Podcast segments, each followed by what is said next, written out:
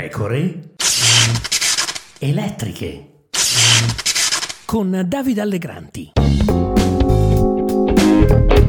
Benvenuti, benvenuti qui Davide Allegranti, nuova puntata delle pecore elettriche. Oggi puntata speciale, abbiamo eh, con noi Sofia Ciuffoletti, eh, direttrice dell'altro diritto, filosofa del diritto, insomma eh, una voce eh, nota agli ascoltatori di pecore elettriche. Grazie Sofia di essere qui con noi, grazie. Grazie a te, grazie a voi. Eh, senti Sofia, eh, oggi torniamo a parlare di carcere, una, un tema che come sanno chi mi ascolta, eh, come sa chi mi ascolta, insomma è un tema caro alle pecore elettriche eh, per un fatto eh, che è avvenuto la settimana scorsa. Giovedì, giovedì il Tribunale di Siena ha condannato per tortura, falso e minaccia aggravata cinque agenti di polizia penitenziaria del carcere di Ranza a San Gimignano, una vicenda che ho seguito, che seguo da anni, l'ho seguita eh, in, alcuni, in alcuni articoli che ho fatto, insomma ce ne siamo occupati anche qui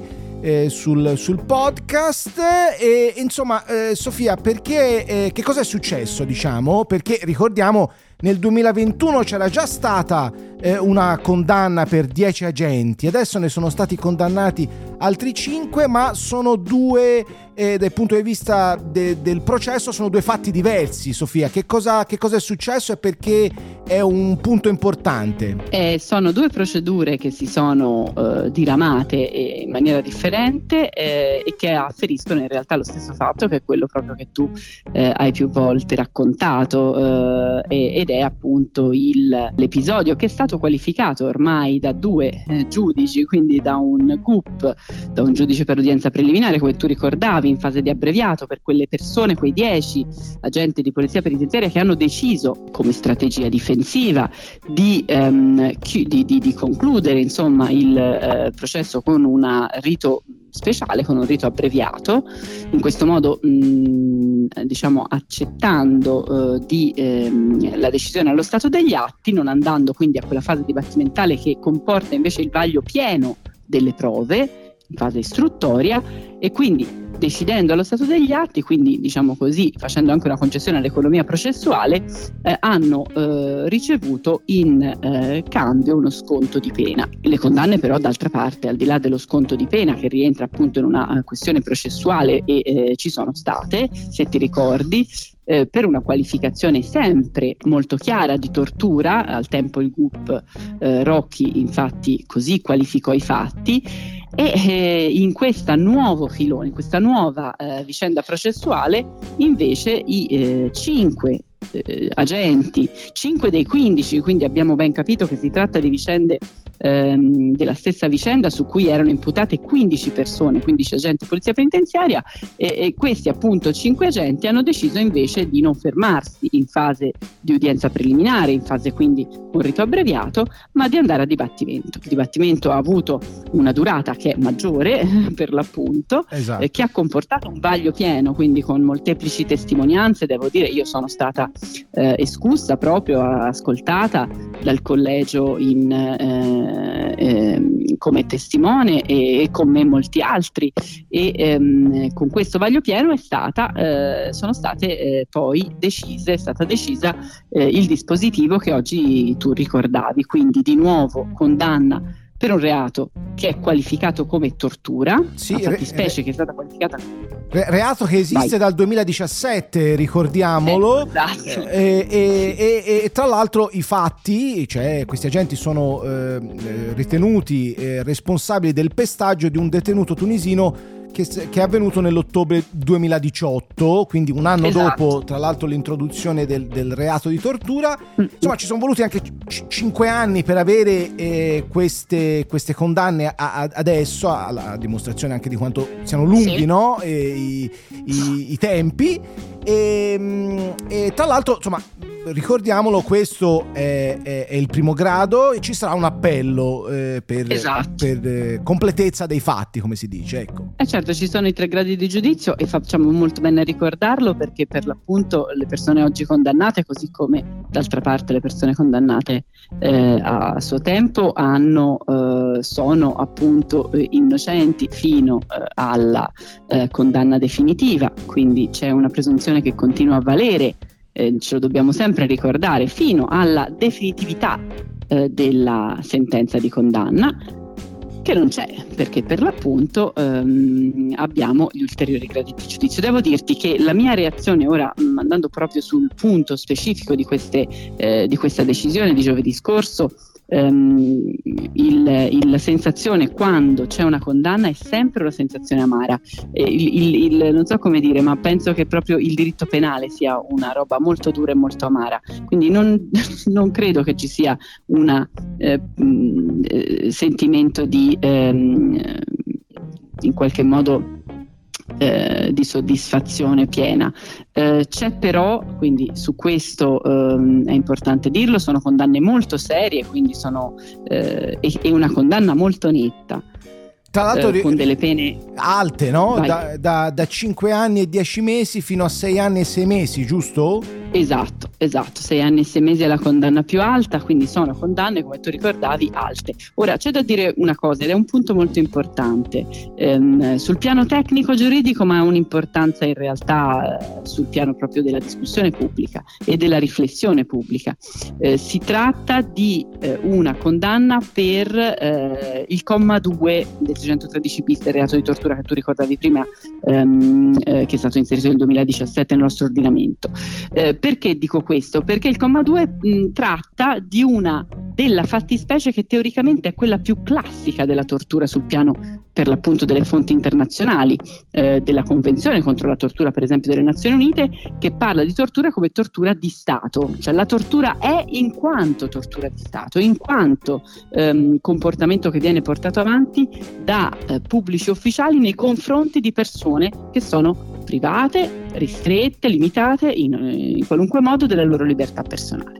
E certo, è, è, è, è questo che, che, qualifica, cioè che rende importante esatto. anche, anche, il dibattito che è nato in questi anni, perché tra l'altro, insomma, vorrei ricordarlo, purtroppo, eh, non è che è una cosa di cui vantarci, ma purtroppo eh, eh, no, questo non è il primo processo, non sono, cioè, ci sono state altre inchieste, eh, anche in Toscana tra l'altro, ricordiamolo, a Sollicciano esatto. per esempio, esatto. Eh, dove eh, lì se non ricordo male sono coinvolti anche dei medici, eh, tra l'altro esatto. Emilio Santoro, filosofo del diritto, collega di Sofia Ciuffoletti, che insomma è stato ospite... Maestro. Ma, maestro, il maestro, il maestro di, di Sofia... tra l'altro su questa cosa di, di, sul, sui medici ci ha insistito sempre molto perché è è, è, gli, gli, è sempre sembrata, e condivido, un, un, fatto particolarmente grave. Tutti i fatti sono gravi quando riguardano questi aspetti, la tortura. Però eh, aver coinvolto dei, dei medici eh, dice qualcosa in più, eh, anche perché tra l'altro, sempre se non ricordo male, lì l'accusa era di falso, sì. giusto? Giusto? Um, in Solliciano, allora sì. ci sono le, le, le, l'imputazione per omissione d'atti d'ufficio Omis- omiss- e, eh, eh, e, ti devo dire che allora questo punto che tu dici è importantissimo, è un punto che ci deve far capire qual è il reale diciamo la reale problematicità della tortura di Stato e fai bene a ricordarla quando io parlavo di questo perché eh, la tortura di Stato è come è stato qualificato un reato autonomo e forse anche se noi l'abbiamo inserito al comma 2 e qualcuno ha detto ah è una circostanza aggravante no, del reato comune che può essere compiuto anche da me e da te no, nelle relazioni private che possiamo avere sì. ehm, io invece considero e sono contenta che oggi si ribadisca come ha già fatto la Cassazione che è un reato autonomo si tratta, la tortura di Stato è un reato autonomo e secondo me si tratta del primo reato su cui noi avevamo l'obbligo appunto di un obbligo internazionale di inserimento nell'ordinamento perché eh, il contesto penitenziario un contesto di privazione della libertà in qualche modo potremmo dire stinge su ogni operatore che entra all'interno di questa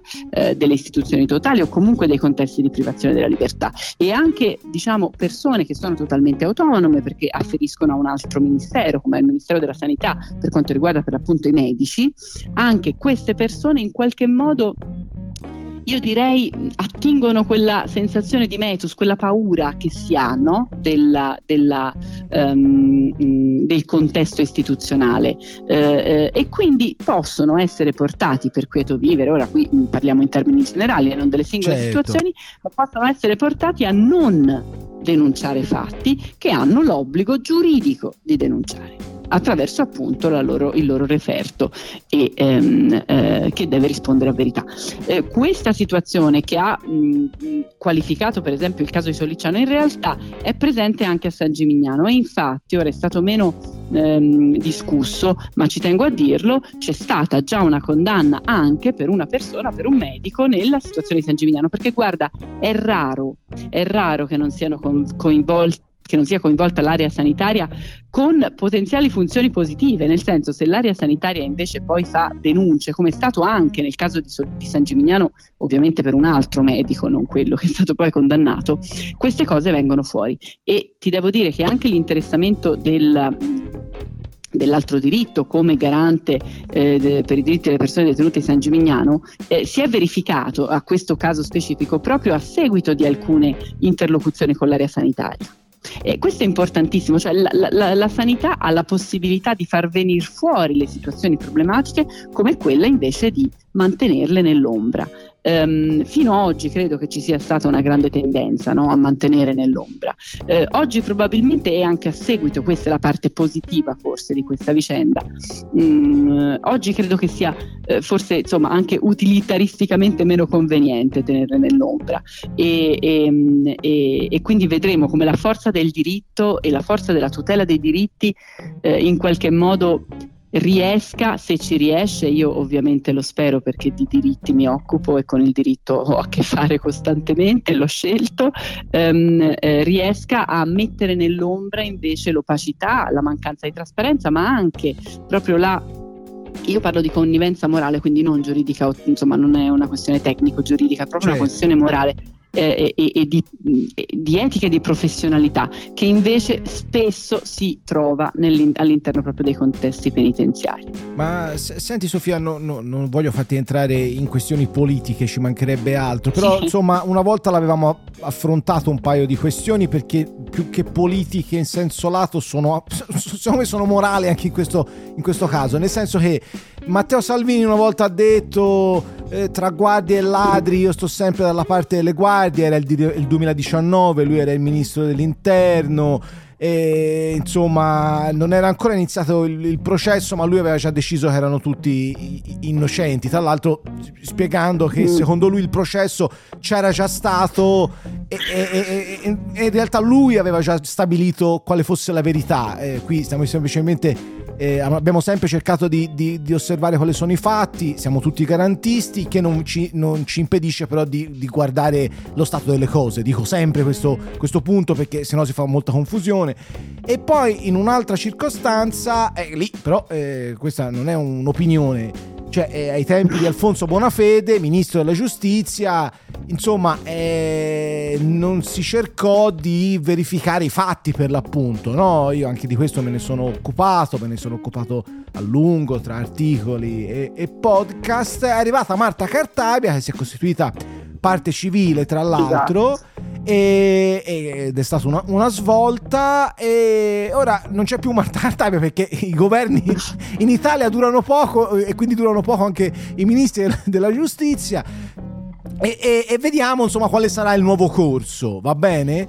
E c'è Carlo Nordio che sappiamo essere insomma sulla carta un liberale, poi vedremo quello che, che succederà da qui in avanti. È anche vero che c'è un governo, come chiamo io, di destra-centro che ha delle sensibilità diverse, ce l'ha già dimostrato sulla giustizia e, e quindi adesso chiudo io questa, questa parte di, di dubbi che adesso ho su quello che succederà e vorrei tornare a un punto con te, Sofia, eh, che è questo. Sì. Eh, insomma, co- com'è il carcere adesso? Adesso intendo eh, dopo anni di Covid, dopo anni in cui ci sono stati inchieste e processi per eh, i reati di tortura, per l'appunto, sono due aspetti diversi.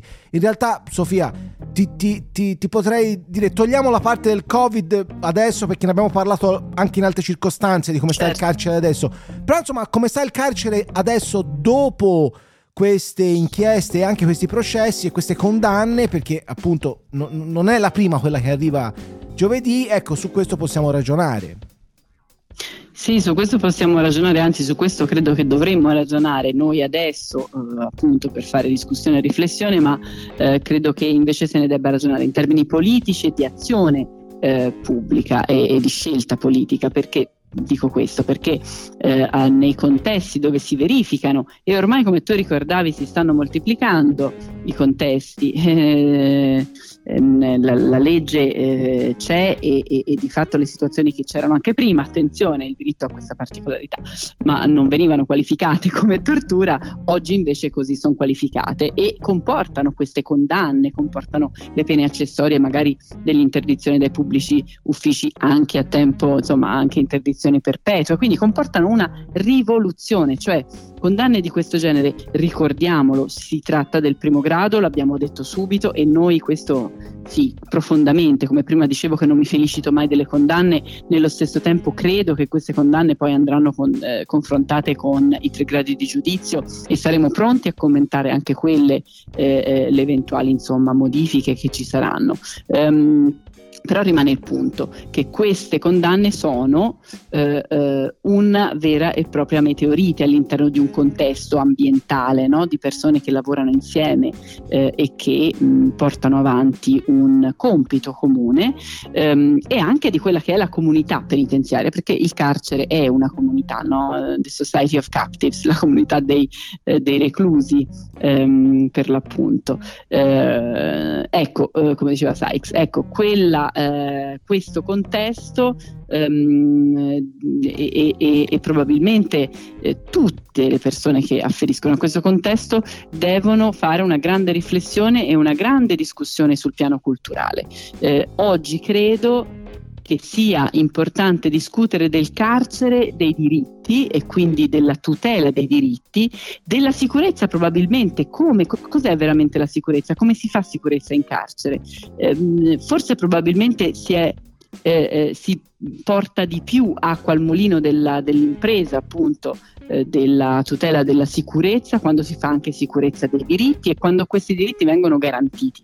Sì. Um, e questo lo dico molto, mm, ripeto, rimanendo veramente molto sul, sul piano utilitaristico, se una persona Um, uh, se si riesce nell'opera di uh, uh, reinserimento sociale, che è quella che la nostra Costituzione d'altra parte um, assegna ca- la, la, pena e, e, e, in Italia il carcere perché ci sono poche altre pene, al di là della cartabia di tutte le riflessioni che possiamo fare, ecco, se questa persona poi rientra in società un po' meglio di come ne è entrata, credo che questo sia più grande, la più grande scommessa e più gran, la più grande vittoria di, una, di un sistema penale e la più grande vittoria in termini di sicurezza e del vivere insieme che contraddistingue poi il punto essenziale della, della sicurezza delle politiche pubbliche e penali. Ecco, credo che oggi quindi il carcere debba fare una grande riflessione culturale, probabilmente una rivoluzione culturale, ehm, nei termini in cui eh, si considera la sicurezza, nei termini in cui si considera e si porta avanti l'azione di reinserimento sociale ehm, e nei termini con cui si considerano i diritti delle persone recluse. Certo. Ehm, che ricordiamolo, ci tengo, anche se può sembrare forse banale, no? Eh, forse a chi ti ascolta, a chi ci ascolta, dato che tu sei molto sensibile al tema, può sembrare banale, ma non lo è. Ehm, le persone detenute, prima di tutto, vanno in carcere perché sono punite e non per essere punite. Questo lo dice Palma, lo ricordo però sempre anche io, ma anche e la questione è importante, ehm, le persone eh, detenute mantengono, ce lo dice la Corte Costituzionale, invece tutti i loro diritti, quindi devono questi diritti essere garantiti, tutti i diritti non incompatibili con lo status detentionis. E ne butto là uno perché è importante, il diritto di voto. Ce lo dimentichiamo sempre. Eh il sì. diritto all'affettività, ce lo dimentichiamo, il diritto alle relazioni Ecco, su questi piani, eh, David, si costruisce il eh, futuro di un sistema penitenziario.